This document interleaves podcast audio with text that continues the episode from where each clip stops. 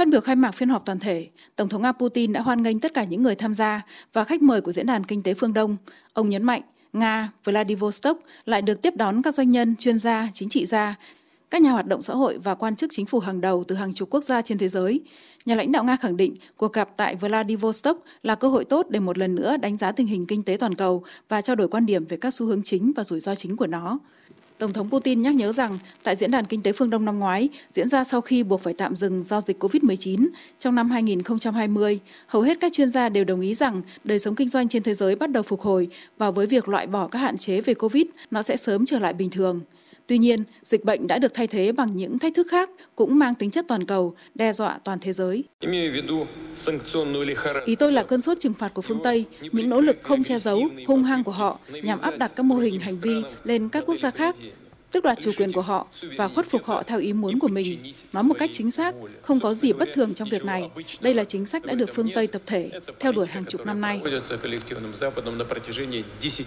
Nhà lãnh đạo Nga cho rằng tất cả những quyết định này đều đi ngược lại lợi ích của các quốc gia và dân tộc, bao gồm cả chính những công dân của các quốc gia phương Tây. Khoảng cách giữa giới tinh hoa phương Tây và lợi ích của chính công dân của họ ngày càng gia tăng.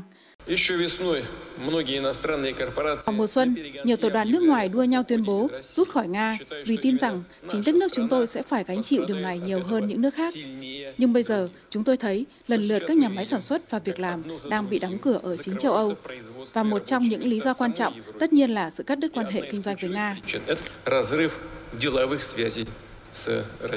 Nhà lãnh đạo Nga cho rằng khả năng cạnh tranh của các doanh nghiệp châu Âu đang suy giảm bởi vì chính các cơ quan chức năng của EU đang thực sự tước đoạt nguồn nguyên liệu thô, tài nguyên năng lượng và thị trường hàng hóa có giá cả phải chăng. Ông cũng nêu ra tình hình lạm phát cao ở các nước này và ở Mỹ. Giá cả tăng trên thị trường toàn cầu có thể là một thảm kịch thực sự đối với hầu hết các nước nghèo nhất đang đối mặt với tình trạng thiếu lương thực, tài nguyên năng lượng và các hàng hóa quan trọng khác.